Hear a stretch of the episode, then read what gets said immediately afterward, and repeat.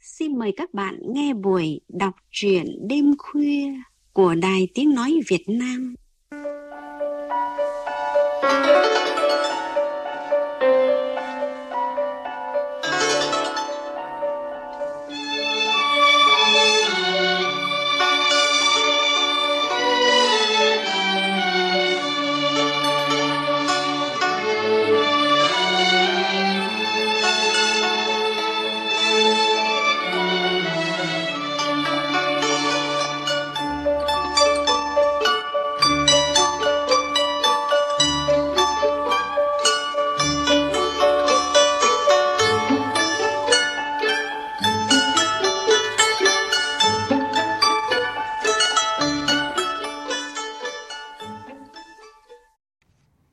Thưa các bạn, nghệ sĩ nhân dân Hoàng Cúc sinh năm 1957 tại Hưng Yên. Bà từng học thanh nhạc và có 2 năm công tác tại đoàn nghệ thuật tỉnh Tuyên Quang. Sau đó, bà học thêm 4 năm để trở thành một diễn viên kịch chuyên nghiệp. Học xong, bà xin về đoàn kịch Hà Nội, tức nhà hát kịch Hà Nội ngày nay. Nghệ sĩ nhân dân Hoàng Cúc đã có nhiều vai diễn để đời cả trên sân khấu cũng như điện ảnh.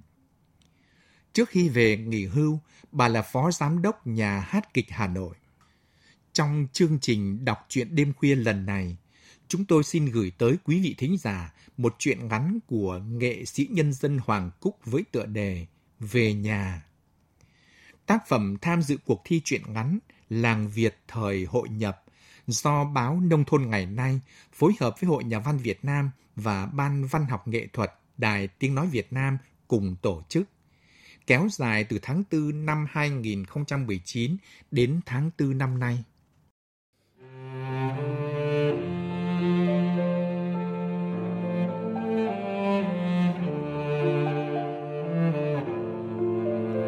Ngước lên nhìn trời, thấy chẳng còn ngôi sao mai và ông thần nông tỏa sáng mờ ảo.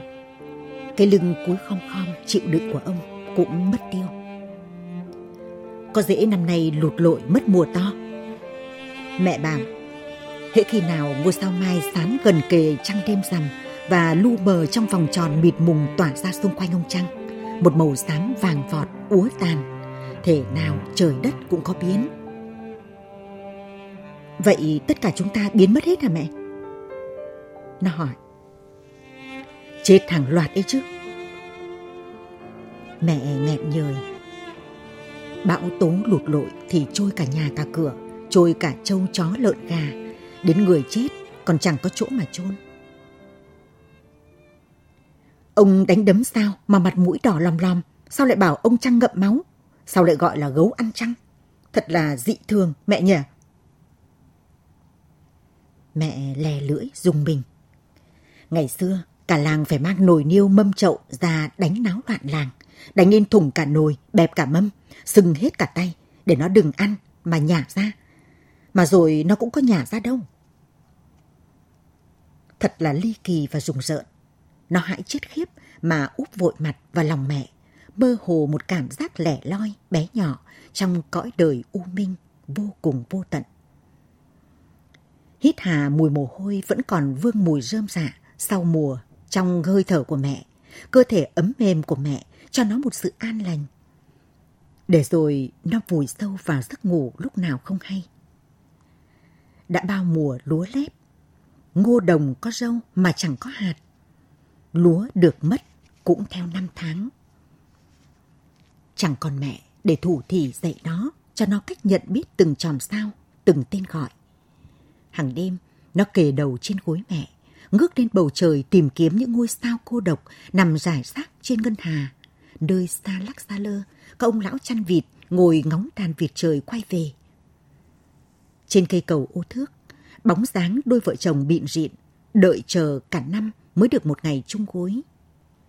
Tháng 7 là tháng cô hồn, mưa lai dai, dầm dề, mưa dữ lắm. Mẹ kể rằng dân gian gọi là tháng mưa ngâu. Đôi tình nhân ngưu lang chức nữ sẽ phải xa cách nghìn trùng. Đến giờ tiễn biệt, Họ chỉ biết ôm nhau khóc thương cho chính số kiếp của mình, nên dương gian mới ngập lụt. Giờ đây, nó cũng thành thiếu phụ không chồng. Gia tài duy nhất từ cuộc hôn phối bất thành là có đứa con. Thằng Lọi khiến nó lao tâm khổ vận để nuôi và cũng từng hàng đêm khóc hết nước mắt vì duyên phận hầm hiu của mình. Xóm nó bây giờ trắng xóa, tinh nước là nước. Bố nó điện khẩn, gọi lúc nửa đêm khi nó đang vật lộn say mềm vì bữa rượu túy lúy sinh nhật con bạn. Con đừng có mà lo cho bố, đừng về vì vỡ đê, cái thủy điện nuốt không hết nên xả lũ, mưa thối đất thối trời dài ngày, nhà mình nước ngập lún đầu. Bố nói một lèo, chỉ sợ nó cúp máy như bao lần. Phải cứu Hà Nội, nên làng nó đành chịu phận sâu. Kể từ khi mẹ mất, bố đi bước nữa, nó lồng lộn hận thù. Có hàng ngàn câu hỏi cứ luẩn quẩn trong cái đầu bất lực.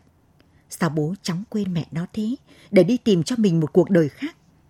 Sao đàn ông là cái giống gì mà năm thê bảy thiếp? Cần gì phải lấy vợ nhỉ? Cứ nhặt bừa lấy một cô cho có bầu có bạn. Thích thì tụ, gọi là góp gạo thổi cơm chung. Chẳng dẻo thì nhà ai về nhà nấy, nhẹ gánh. Bố cũng gầy tóp đi. Mỗi khi nó bỏ bữa, tủi hờn, nằm vùi bên gốc cây mít đầu hồi, định thế nào cũng không chịu. Nhìn cái đầu phất phơ hai bầu xương khói, lụi cả đỉnh đầu, nó lại thấy thương thương. Ngày xưa tóc bố dày như dễ ché, nhưng bố đội đất vật lên nền nhà, cho nên nhà mình mới có cái ao to đùng. Cứ ngày ngủ, đêm làm, dòng dã cả mùa hè. Khiếp quá! Mẹ kể mà khóe mắt cứ ánh lên. Đỉnh đầu trụi lụi hết, tóc chẳng thể bọc nổi. Trời hỡi, sao bố không sống nốt phần đời còn lại bên con cái thế này có lành hơn không? Thì thoảng các con về, chu cấp đầy đủ. Muốn ăn thì ăn, muốn chơi thì chạy sang mấy ông già hàng xóm chơi cờ, luận bàn thế sự. Thả cá tỉa cây chơi. Chẳng hơi đâu mà cha đầu vào gông, rồi lại vợ vợ chồng chồng nhăn nheo rúm gió như quả thông già. Vẽ chuyện. Sau hồi tra khảo như quan tòa ép cung phạm nhân phải nhận tội, biến bố nó trở thành tội đồ. Chẳng hiểu sao, nó vẫn đau đáu dõi theo mà lòng ngập tràn cay đắng.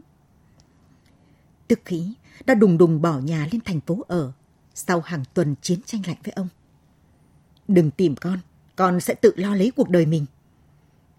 Chỉ vài dòng chữ đặt dưới đĩa xôi, nó nấu bữa sáng cho ông. Mất dễ đến mấy mùa lá rụng, nó vật vã với cái thói trà đạp cho bỏ tức mỗi khi ông gọi điện cho nó, hỏi thăm nó sống thế nào, ăn uống ra sao, công việc có áp lực không, thì nó lại điên tiết lên, làm như chẳng cần chi hết. Nó cứ ôm cái di ảnh của mẹ trong lòng như một vật thiêng, như một thánh địa, để có cớ mà tàn sát bố bằng một sự vô cảm, có chủ ý. Nó cứ tỉnh bơ, lạnh tanh như máu cá, để tỏ rõ khí phách trước sau như một và nhấm nháp sự hả hê, được trừng phạt ông bố già thất thần trước tình cảm chua cay mà nó ban tặng không thương tiếc cho ông. Rồi nó cũng chẳng hơi sức đâu mà ôm hận ông bố già nua, mà còn bày chuyện đi bước nữa, không chịu sống nốt phần đời còn lại trong danh giá vị nể của các con. Khi anh đã thông báo, về ngay, bố đã bán nhà.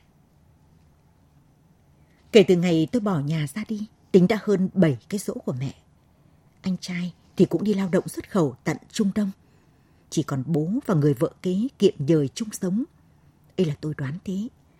Bởi cứ mỗi độ cúc vàng nở rộ gần ngày dỗ mẹ, ông lại khẩn thiết mong tôi về. Nhớ mang cả thằng Bình về cho ấm nhà để bà được yên lòng đời cõi Phật. Rồi tôi chẳng kịp hỏi Chi Chi. Xong bữa là quấy quả đi ngay. Bà vợ mới của ông bao giờ cũng ngại ngùng vài nhời nài nỉ để tôi mang đủ thứ vườn nhà. Nào là trứng gà, ruốc lợn, rau xanh hoa trái. Ông thì cứ lăng xăng bê bê buộc buộc sau xe. Dù ông có nói bã miệng thì tôi vẫn viện cớ. Dào ơi, còn có mấy khi nấu cơm đâu mà ôm về. Trời mưa như bão cát sa mạc, bỏng rát, bực bội và hàn thù, quất lia lịa lên mặt mũi, lại sấm chớp liên hồi, ướt nhoèn, bất lực. Ngày còn sống, mẹ bảo, hệ sấm chớp phía tây là mưa rông gió giật. Đêm nay, trời rông bão cứ lục bục ầm ì, trời đất một màu xám ngoét, hệt trăm nghìn con quái vật ngoác cái miệng đen ngòm, vật vã rên la như trở dạ đẻ, như muốn lao xuống mà vồ lấy tôi mà hả hê cấu xé. Mặc kệ, tôi cứ cắm đầu cắm cổ long lên sòng sọc trên chiếc xe cà tàng lao vào cơn xoáy của mưa gió. Mẹ kể, trong đêm khuya, đến cữ gà gáy canh hai, người nhà nông cứ hướng lên bầu trời tìm về chòm sao bắt đầu để nhận biết năm đó có mưa thuận gió hòa. Tôi tổ tẹt, lại hay hờn dỗi. Mẹ thở dài. Còn bé mà ương lắm, đừng bỏ đi đâu xa. Mà chẳng may có bị lạc thì cái đuôi của chòm sao đại hùng chói sáng nhất mang hình chiếc cầu tát nước kia sẽ đưa đường chỉ lối cho con hướng về phía bắc để biết lối mà tìm về nhà. Nhà ư? Nhà nào? Liệu có còn ngôi nhà nuôi ấm tuổi thơ, ngập tràn tình yêu thương và những kỷ niệm vô bờ về hình bóng của mẹ? Cái gốc mít mà sáng mùng 5 tháng 5 âm lịch nào, mẹ cũng mang dao ra tra khảo với từng vết chém hờ. Còn anh trai tôi thì tót lên ngọn mít, kêu oai oái vì bị kiến đốt sưng cả đít. Để trả lời mẹ. Năm nay, mít, mày có cho tao 100 quả, 1.000 quả không? Nhìn bộ dạng và câu hỏi dở hơi của mẹ, chẳng hiểu sao lúc ấy tôi cứ cười sằng sặc rồi cù nách mẹ, làm bà không chém được gốc. Nhà nào nữa, khi bố đã đăng tâm gọi các con về để bán. Thật xót lòng quá. Tôi ngước lên cầu khẩn một thế lực vô hình, vô ảnh nào đó để an lòng trong đêm đen bịt bùng sấm dữ. Mất tâm mất tích tròm sao bắt đầu. Mất tâm mất tích những áng sao xa xăm. Để trời mây vần vũ cùng gió dập mưa vùi, xô tôi bơi trong vô định. Đoành Tiếng sét bất ngờ cắt ngang dòng suy nghĩ. Tiếng sét chát chúa xé toạc đêm đen bịt bùng. Chẳng kịp định thần. Âm một nhát. Ngã sóng xoài. Hình như tôi lăn vài vòng, rồi lọt tõm vào một cái hố đen ngòm, rồi lạc vào mơ hồ, bay lượn, bay mãi. Ngay như có tiếng gọi nào xa thẳm, thật du dương của mẹ, chới với trên tầng mây ngũ sắc, vần vũ, đuổi theo những cơn gió Tôi như thấy tay mình đang hái các vì sao. Mẹ nhấc bổng nó lên và đặt gọn vào lòng. Mẹ vuốt ve bộ mặt tái xám của nó. Hình như nó cắn rất đau trên cánh tay của mẹ để ngăn cho tiếng la hét chật cứng trong họng. Như là dần, là dần. Thấy đói khủng khiếp. Ngáp, ngáp. Thân dưới nó ướt sũng. Có tiếng mẹ reo. Ôi, con trai! Nó cố ngóc cổ lên, ứa nước mắt với cái thở hắt ra. Thoát rồi. Đau một ngày một đêm, máu tươi cứ râm ri râm rỉ chảy. Chiếc giường sắt ở bệnh viện phụ sản trung ương, cái khung sắt để mắc màn và một cây gậy để truyền tiếp máu kháng sinh, gluco, dối như canh hẹ. Thôi thì đủ loại cắm vào tay, nó dứt quăng đi hết. Nó nghiến răng trèo trèo, rồi sợ cắn vào lưỡi. Nó há hốc mồm, đứt cả hơi. Không biết phải xoay sở ra sao. Nó chút hết đau đớn vào đôi tay gân guốc. Nó bẻ cong hết cả khung sắt để mắc màn của chiếc giường. Hết gập xuống lại kéo lên, ngon như bẻ mía vậy. Rồi hộc lên như con lợn bị đâm. Ực ực, cố nuốt vào cuống họng. Ngay cả rên rỉ la hét, nó cũng ngại ngùng. Máu tươi đỏ ướt đẫm đũng váy sản phụ bà đẻ do bệnh viện phát, tràn thấm hết sau mông đít, đóng bánh khô rong suốt một đêm. Cơn đau chìm xuống, rồi lại bùng lên, khiến cho háng đầm đìa, máu chảy tong tòng thành vũng dưới chân. Nó chỉ dám rên rỉ, xin cho được sạch ra 12, 15, 20 mũi cũng được. Đau quá cô ơi, cháu chết mất. Đẻ sao được, tí tuổi mà đã có chồng, cái bụng bé tí đã tụt xuống đâu. Cho cháu kích đi, cháu cắn cỏ lạy cô. Lạy cái gì? Chọc nước ối ra rồi mà chỉ mở có hai phân thôi, đòi đẻ sao? Cô y tá cắm ca cắm cầu gắt nó. Thật ra nó còn may chán, đã chết đâu mà sợ. Cô y tá ném nụ cười về phía nó rồi quấy quả sang nơi khác, đang kêu toán lên. Có bệnh nhân tụt huyết áp. Chỉ tội cho cái cô nằm kề bên, 45 tuổi, lấy chồng 13 năm, chẳng biết có can thiệp gì không. Còn 3 tháng nữa, cứ phải nằm treo chân lên mà cái thai cứ đòi chui ra. Mà lạ thật, sao nó thấy đơn độc khủng khiếp?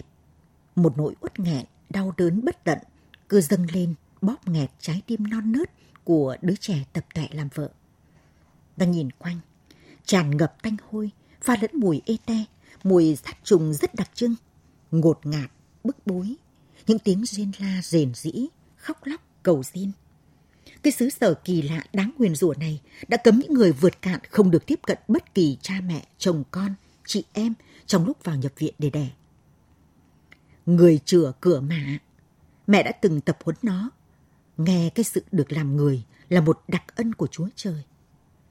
Bà đỡ ngày xưa tận tình lắm. Họ xoa bóp động viên, thậm chí có những đứa bé ba vòng tràng hoa quấn cổ, bà đỡ vẫn luồn tay, thọc tới tận khuỷu tay để đỡ. Mẹ tấm tắc thán phục. Có cả thai ra ngược, chân đạp ra trước, thai phụ ngất lịm mà bà đỡ vẫn xoay cho đến khi mẹ tỉnh. Chỉ lấy hơi dặn một phát là đứa trẻ tọt ra.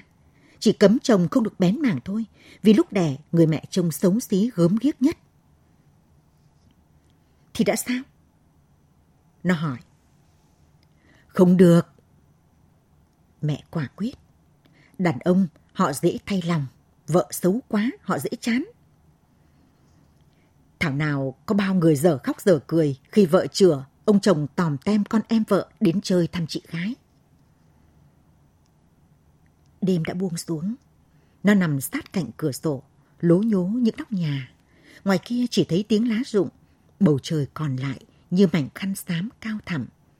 Hình như một ngôi sao rụng rơi trong đêm vắng. Còn nó, chỉ sau giấc ngủ mê mệt, thiên chức làm mẹ như mách bảo cho trái tim yêu thương của bất kỳ bà mẹ nào trên trái đất là được ngắm nghía, sờ nắn cái mắt này, cái miệng này, cái tay, cái chân, thiên thần nhỏ xíu, dứt ruột đẻ đau của mình. Cần phải cho con bú ngay dòng sữa mẹ đầu tiên. Con năm mất mùa, bố công tác xa nhà, nên anh trai thiếu sữa. Mẹ phải bế đi xin khắp xóm. Mẹ hay kể chuyện ngày xưa lắm. Dâng tràn cảm giác đê mê. Nó được một đặc ân là có mẹ kề bên trong lúc vượt cạn gian nguy nhất của cuộc đời. Mẹ đã bế nó lên, vỗ về an ủi, để nó không kiệt sức hơn nữa, nó còn cắn một nhát trên cánh tay của mẹ. Bỗng nhớ lại tất cả, thấy như còn vương mùi cho bếp, nơi nó áp đầu vào ngực áo mẹ đang dỗ dành. Mắt cứ díp lại, khiến nó thèm được ngủ một giấc thật sâu.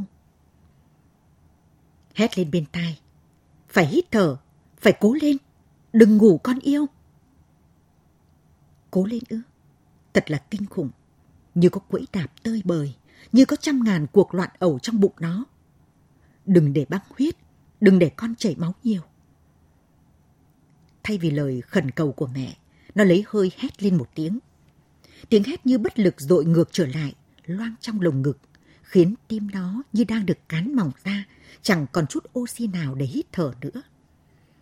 Sao nó thấy mình đang lao vun vút rất nhanh về một cõi vô cực, không thể kiểm soát nổi. Có tiếng gọi có tiếng chạy huỳnh huỳnh, có ngàn vạn tiếng rít tựa như đêm sao băng đang phủ đầy lên thân thể nhỏ thó của nó một màu sáng mù lòa. Có tiếng khóc chào đời của một sinh linh yếu ớt, bé như cái hoa chuối. Cả tiếng mẹ kêu khẽ khàng. Ôi con!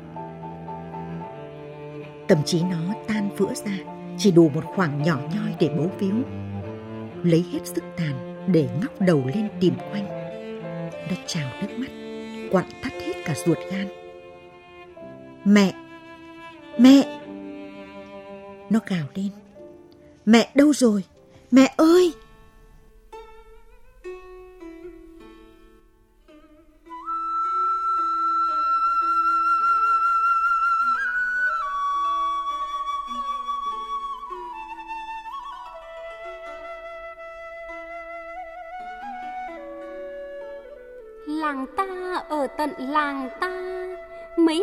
Một bần con xa về làng.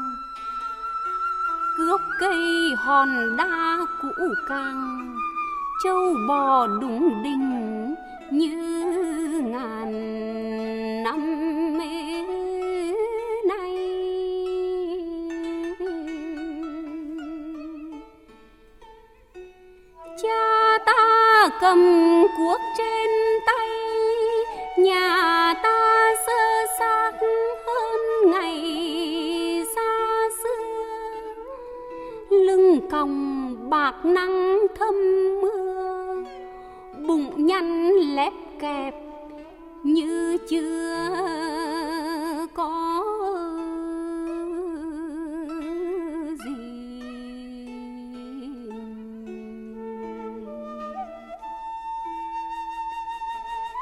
Không răng. Cha vẫn cười khi rượu tâm còn để dành khi con về. Ngọt ngào một chút nem quê, cay tê cả lưỡi đắng tê.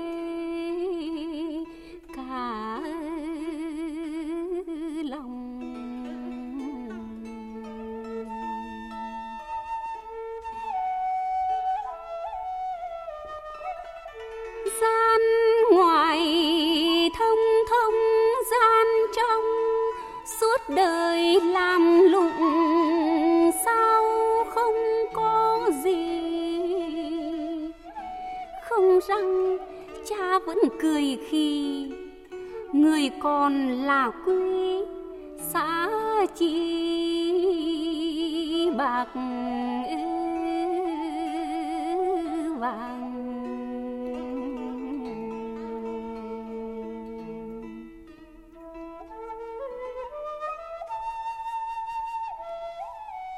Chiến tranh như trần cháy làng, bà con ta trắng khăn tang trên đầu.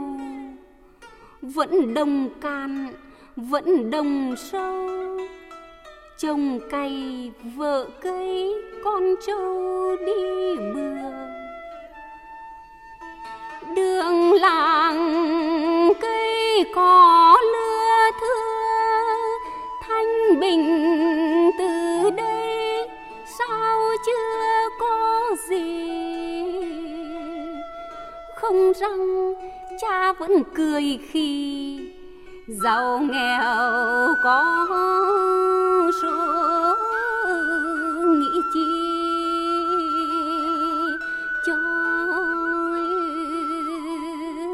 buồn.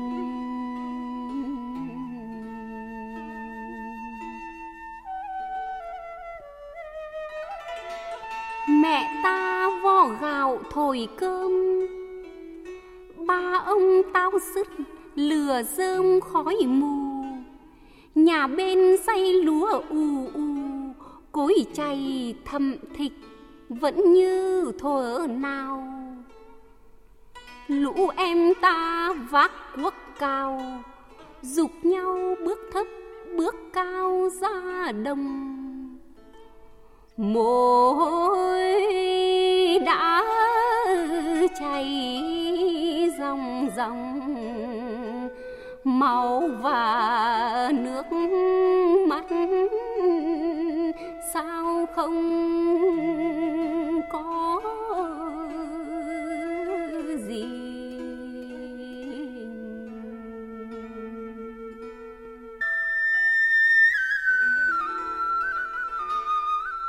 Không răng, cha vẫn cười khi đời là dưa kể làm chi cho rầu cha con xa cách đã lâu.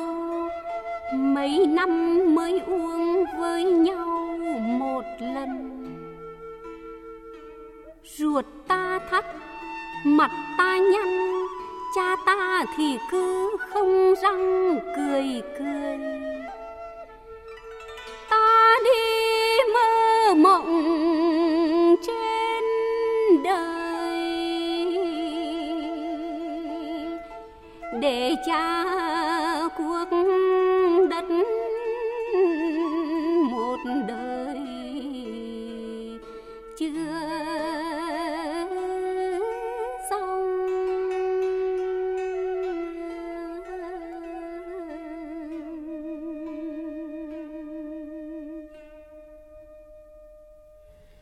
Giọng đọc Minh Nguyệt vừa chuyển tới các bạn phần đầu truyện ngắn Về nhà của nghệ sĩ nhân dân Hoàng Cúc.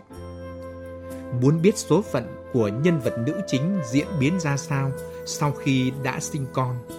Mời quý vị thính giả cùng đón nghe tiếp phần 2 của truyện ngắn trong buổi phát thanh ngày mai. Xin thân ái chào, tạm biệt và hẹn gặp lại các bạn.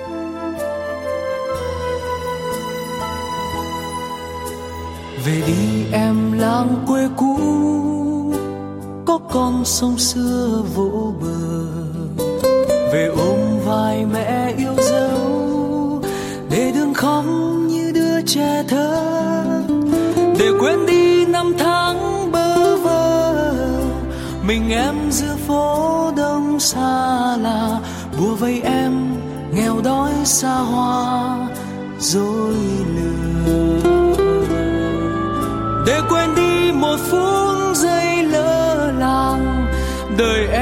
Trong trắng như hoa. Về đi em, cô gái thơ ngây của làng ta. Về bên dòng sông thơ ấu, có anh trai quê vẫn chờ. Đàn vịt xiêm còn ngơ ngang nhớ chị tâm xinh tươi ngày xưa. Bàn tay em duyên dáng chợ sống in bóng em đi về. Tình quê mai lá đơn sơ, vui câu hò. Để quên đi thành phố kia xa lạ, về vui yên ấm nơi quê nhà. Về đi em, cô gái thơ ngây của làng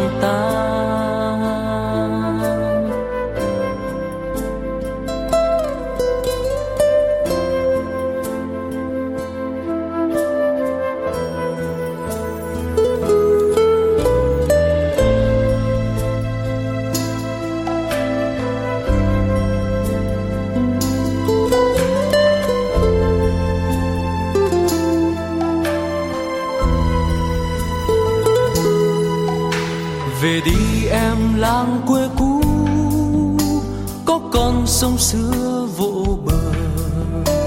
Về ôm vai mẹ yêu dấu, để đường khóc như đứa trẻ thơ. Để quên đi năm tháng bơ vơ, mình em giữa phố đông xa lạ.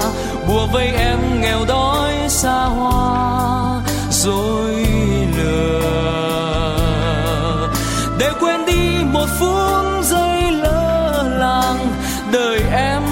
trắng như hoa. Về đi em, cô gái thơ ngây của làng ta. Về bên dòng sông thấu, có anh trai quê vẫn chờ. Đàn vịt xiêm còn ngơ ngang nhớ